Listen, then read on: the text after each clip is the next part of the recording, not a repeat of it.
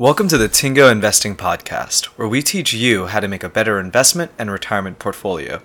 Our goal is to explain everything from basic to advanced concepts in plain language that you can understand, whether you are a beginning investor or a professional. Welcome to the Amped Up Basics Part two. This is the second episode in a series I call How to Create a Better Investment and Retirement Portfolio. So in this episode, we're going to talk about the basics of mutual funds, index funds, and E T Fs, then amp them up. We're going to talk about not only what they are, but also what we can expect from them and how they work. Now, if you don't know what any of them are, that's perfectly fine and awesome, because we're going to go through each of them one by one and describe them. So let's jump right into it. Now, most of us have heard of mutual funds, index funds, and E T Fs, especially from financial advisors or articles we read. But when we tell a friend we're going to start investing or trading, they'll tell us a ton of stock tips, but very rarely do they tell us their favorite mutual fund. It's just not as sexy to say, oh my gosh, you got to invest in the Fidelity Low Price Stock Fund, it's so good. But these can be sexy, and we'll get into that now. So in the past episode, we mentioned stocks and bonds. Well, a mutual fund, index fund, and E T F is when we decide to give our money to another company and they buy stocks and or bonds for us. Many other people do this too. So we, as a group of individuals, pool money together and give it to a company. This is the core essence of what a mutual fund, index fund, and E T F are. It's what they have in common. We as individuals pool our money together, give it to a company so they can buy stocks and bonds on our behalf.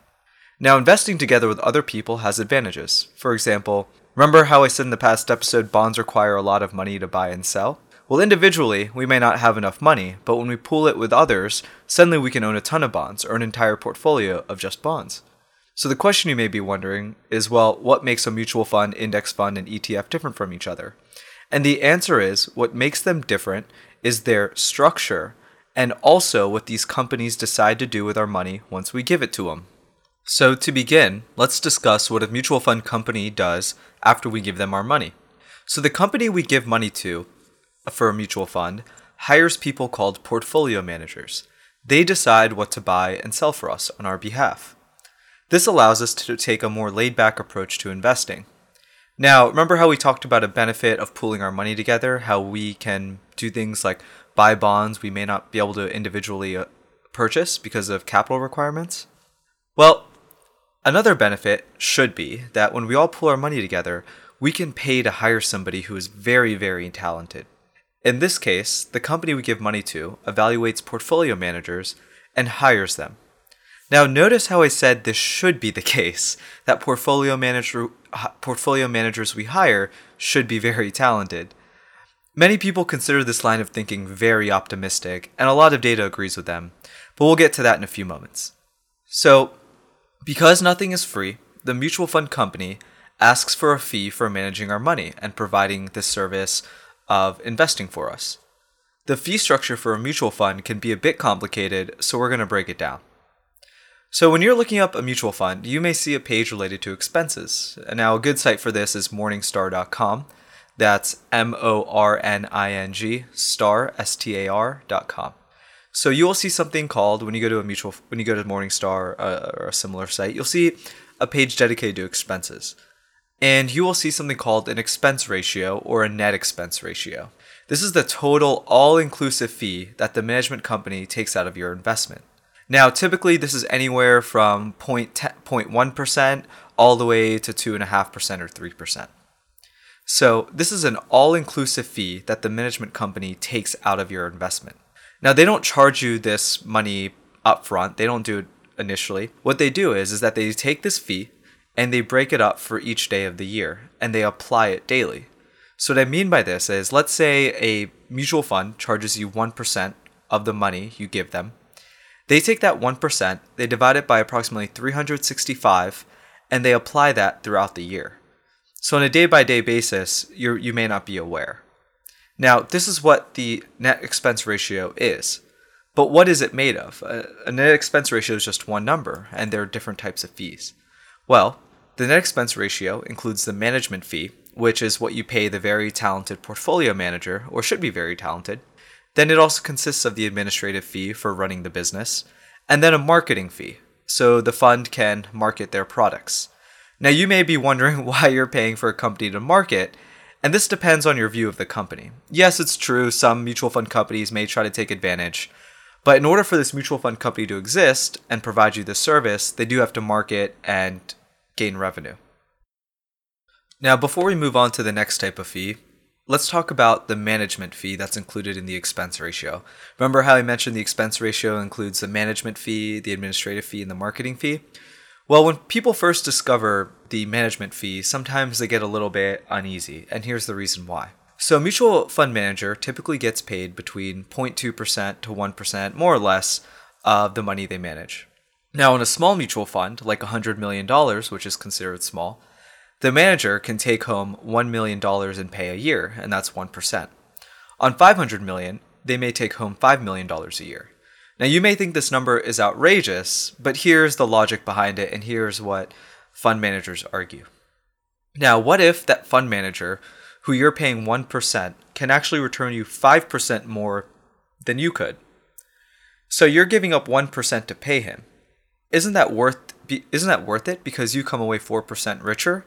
He gives you a five percent better return than you could get yourself. You pay him one percent, so you still walk away four percent richer. And that's the justification for this fee. Now, a lot of people and a lot of research suggests that typically a fund manager isn't worth their fees and that they don't make up for the one percent that they charge. This means they actually perform worse, but we'll come to that in a moment. Okay, so now let's move on to the next type of fee. And this is something that really bothers me. It's the sales fee related to a mutual fund. And the reason this bothers me is that I've seen it happen to a lot of friends. And the sales fee is sometimes structured in a way that's sort of complicated to understand. Now, you'll see throughout my podcast that I very rarely get vocal about opinions. I'll try to always remain sort of a balanced perspective, give two sides. But this is something I have very difficult time doing when it comes to sales fee for mutual funds. So when you see a sales fee at a mutual fund, it will not say sales fee. It'll be called a load. Funds that do not charge a sales fee are called no-load funds. Those that do charge a sales fee are called load funds, and the fee is called a load fee. There are a few types of load fees. The front load fee is charged at the onset of a fund. So if you buy a mutual fund, they take away something like five percent immediately from the money you invested. So for every one hundred dollars, they'll take five dollars out. A mutual fund isn't allowed to charge a front load fee greater than eight point five percent according to regulations. Now, a back-end load means you pay the fee when you exit the mutual fund. There's often a variation of this, which means you pay the load fee throughout the five or six years. Now, some people argue that if you buy a no-load fund, the fee is still there, but it's put in the expense ratio we talked about. They argue that when you take out the load, the fee, the expense ratio is higher to make up for it. Well, in my experiences, the funds that charge load fees are the ones that are being pushed by individuals belonging to a financial advisor company that only pushes their own products. On top of this, the load fees tend to be drastically high because often the load is designed to get you to pay more. They'll sometimes be a little bit more complex to understand, or it may be buried in the fine print. Now, to me, this is a very deceptive tactic that I've seen in the industry, and it really upsets me. Like I said, I try to remain balanced, but on this topic, I will express my opinion loud and clear. There are thousands of very reputable mutual funds that offer no-load funds. There are no sales fees. In fact, I would argue some of the most reputable and top mutual funds do not charge a load fee. Okay, let's move on from this topic because it's going to really frustrate me and I may have to practice my soothing meditative breathing. Actually, okay, I'm back. So you're probably thinking, Ah, Rishi, so many fees, what do they all mean? Well, in essence, the fee means this. It all boils down to this. Since you are giving your hard-earned money to, for somebody else to manage, and they're collecting a fee, you better make sure it's worth it. You better make sure that you paying them that fee is absolutely worth it, that they are returning you more money than the cost of that fee. And so with that, we're going to talk about how the, we can make sure our investment is worth it. So, so far we've discussed what a mutual fund is, how they work, and what their fees are. And now we're going to measure to see how they're useful, how to make sure that it's worth the fees we're paying. After all, we're trying to get our money's worth. But before we can talk about measuring performance, we need to discuss index funds. So, what are index funds? And why do we need to discuss them? Well, just to recap, we pool our money together and with other investors to give it to companies so they can buy stocks and bonds on our behalf. This is what mutual funds, index funds, and E T Fs have in common. And because these companies charge fees for this convenience, we want to make sure we're getting what we paid for. And that is stellar, amazing performance. I mean, after all, if the manager is going to be paid millions of dollars, we want to wa- we want to walk away knowing we're better off too. And how do we measure that? How do we know we're better off with this uh, portfolio manager at a mutual fund? Well, if we buy a mutual fund that's supposed to pick the best large companies, what's a fair way to measure the portfolio manager? We could say, well, the fund we invested in made ten percent this year, the portfolio manager made us ten percent this year, so they must be awesome. But wait, what if the S and P five hundred, a stock index that we mentioned in the previous episode that tracks big companies, was up thirty percent. So what if the stock market was up thirty percent, but our portfolio manager made ten percent? This doesn't feel as good, does it? And so the way we track the performance of mutual funds is by comparing them to a stock index. So if we invest in a mutual fund that says, I will only invest in large companies and I'm going to be awesome at it, we compare the mutual fund's performance to an index measuring big companies. And in this case, it would be the S and P five hundred. If we invest in a mutual fund that says, I will be the best stock picker of smaller companies, we may compare them to the Russell two thousand, a stock index that represents small and medium-sized companies. Now, what if I told you, study after study after study has shown that mutual fund managers perform worse than the stock index? Studies show that anywhere from seventy to ninety percent of all mutual fund managers perform worse than the stock index once you take into account their fees. And so you may be thinking, well, Rishi, I bet if we find one mutual fund manager who does really well, they'll continue to do well. Well, another study showed that if you took three thousand mutual funds, invested in the top twenty-five percent of them, you invest in the top performers, only two or three would stay in the top twenty-five percent after four, after five years. So this is why mutual funds get so much flack. And as we discussed, it's okay if a mutual fund collects high fees, as long as you're better off more than you could be without the fund. But studies show this is very much not the case. Now, the truth is, is that there are some stellar, stellar mutual funds out there. There are some people who are so brilliant and put so much work into it, and their process of investing is very good. The issue isn't that they don't exist. The issue is that they're very hard to predict and find. There are people out there whose sole job it is to find the top mutual funds and invest in them. And then there are others who invest in a very, there are other mutual fund managers who invest in a very concentrated portfolio of stocks. Instead of holding five hundred stocks like the S and P five hundred, they may hold twenty or thirty. So the argument that people make against mutual funds isn't that there aren't any good ones out there. The argument is that they are incredibly hard to find, and spending all that time finding it may not be worth your time because in the end, we may not even be able to predict if they can maintain that performance. So the vast majority of the time, a lot of research shows that you're better off holding the actual stock index. Even Warren Buffett, who many consider the best stock picker and company picker of all time, has said to put your money in index funds. And to quote from one of his letters, it reads, "My advice to the trustee couldn't be more simple. Put ten percent of the cash in short-term government bonds and ninety percent in a very low-cost S and P five hundred index fund. I suggest Vanguard's. I believe the trust's long-term results from this policy will be superior to those attained by most investors, whether pension funds, institutions, or individuals who employ high-fee managers." Before I continue, I want to urge individuals who just heard this quote not to immediately put ninety percent of their money in, in a stock index fund. Uh, we're going to discuss why in the next episode, and there's specific reasons Warren Buffett advocates this, um, and so if you follow his advice without knowing the context of it, it can be very dangerous. Anyway, now that we've set up the stage for mutual funds, let's actually talk about what they are. Throughout all of this discussion about mutual funds and comparing their performance to an index, you may have thought, well, it's all good and well to compare a mutual fund manager to an index, but what difference does it make? A stock index is just a statistical measurement. You can invest in a statistical measurement. Well, it turns out this is where index funds come into play. Let's start with the story of John Bogle. He was one of the first individuals to study mutual funds back when he was a senior at Princeton. When he was studying them, he realized that he realized in the nineteen fifties that they were no better than index funds. In nineteen seventy-four, a few papers had come out suggesting the same thing. And in seventy-four, Bogle started the Vanguard Group. And in nineteen seventy-five, he formed the first index fund. Now, an index fund works by buying all the stocks that make up an index in their right proportions. For example, an S and P five hundred index fund would buy all five hundred stocks in equal proportion.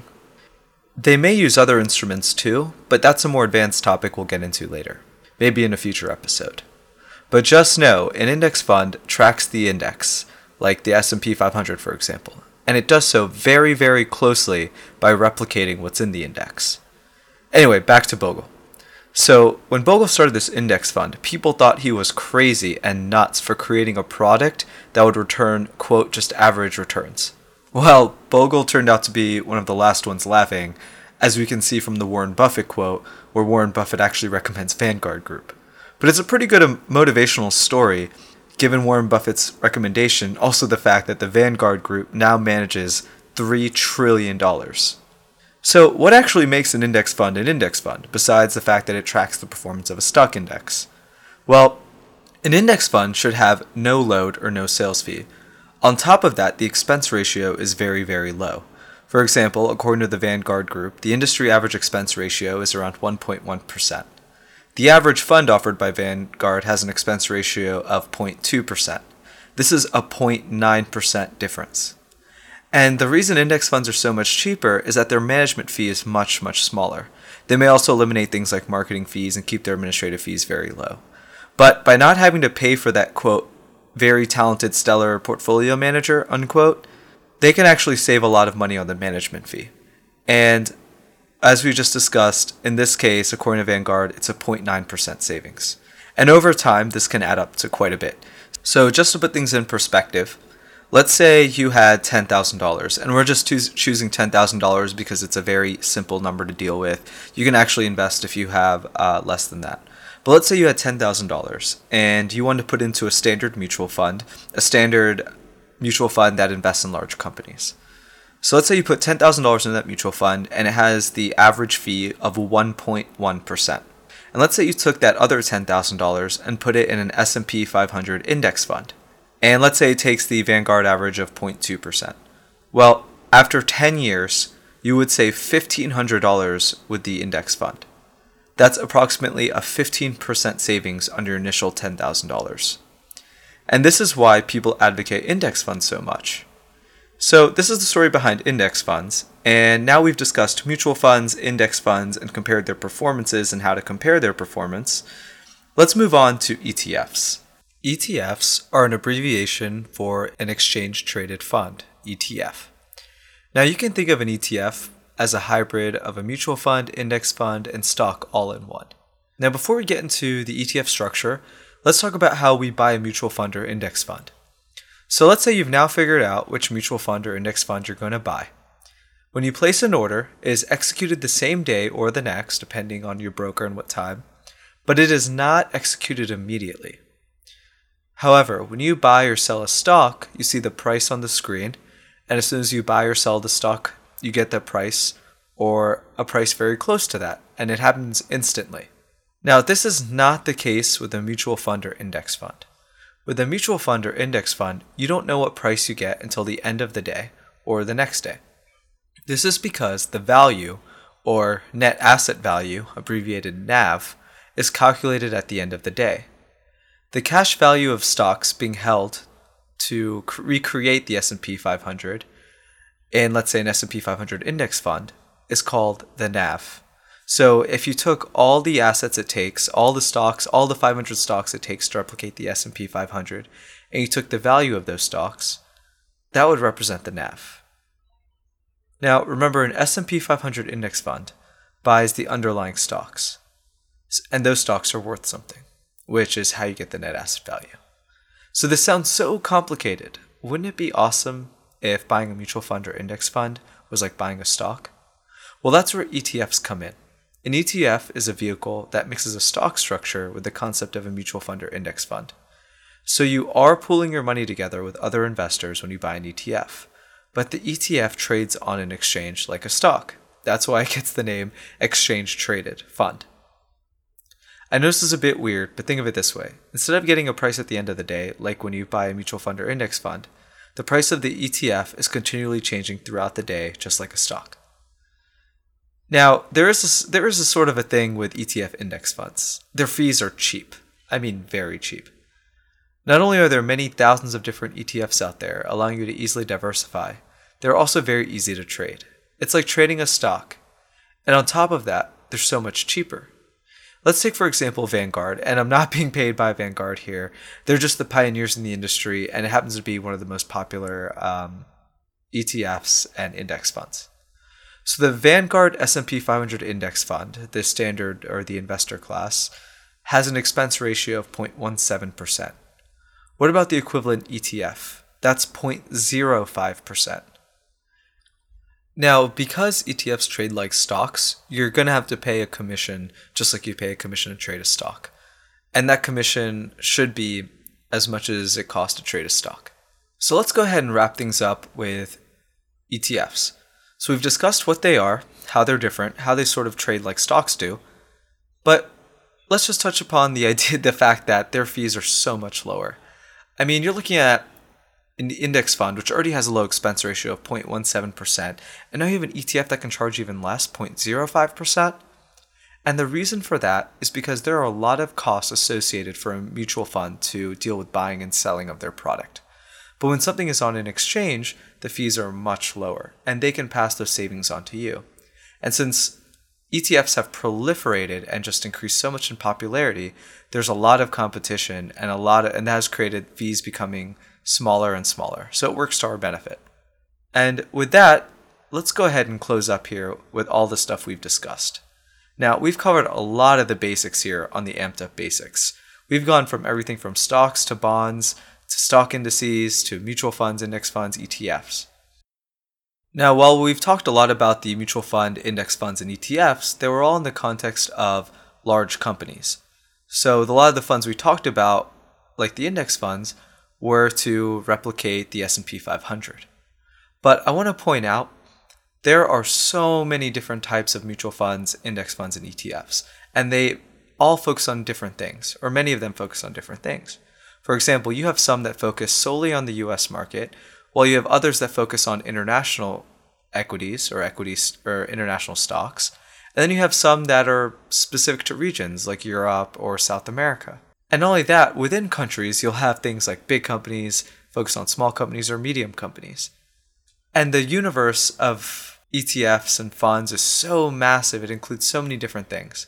But we're going to get into the major ones in the next episode. And not only that, in the next episode, we're going to show you how to put it all together to create a basic investment or retirement portfolio. This isn't so bad, is it? I mean, in a little over an hour, you'll be able to put together a basic portfolio. Cool, right? Anyway, I hope you all have enjoyed listening to this uh, two-part series of the Amped Up Basics just as much as I have had creating them. Now, if you have any feedback, email me at rishi at tingo dot com. That's R I S H I at T I I N G O dot com. In the next episode, we're going to get really down and dirty, so get ready. It's going to be so much fun.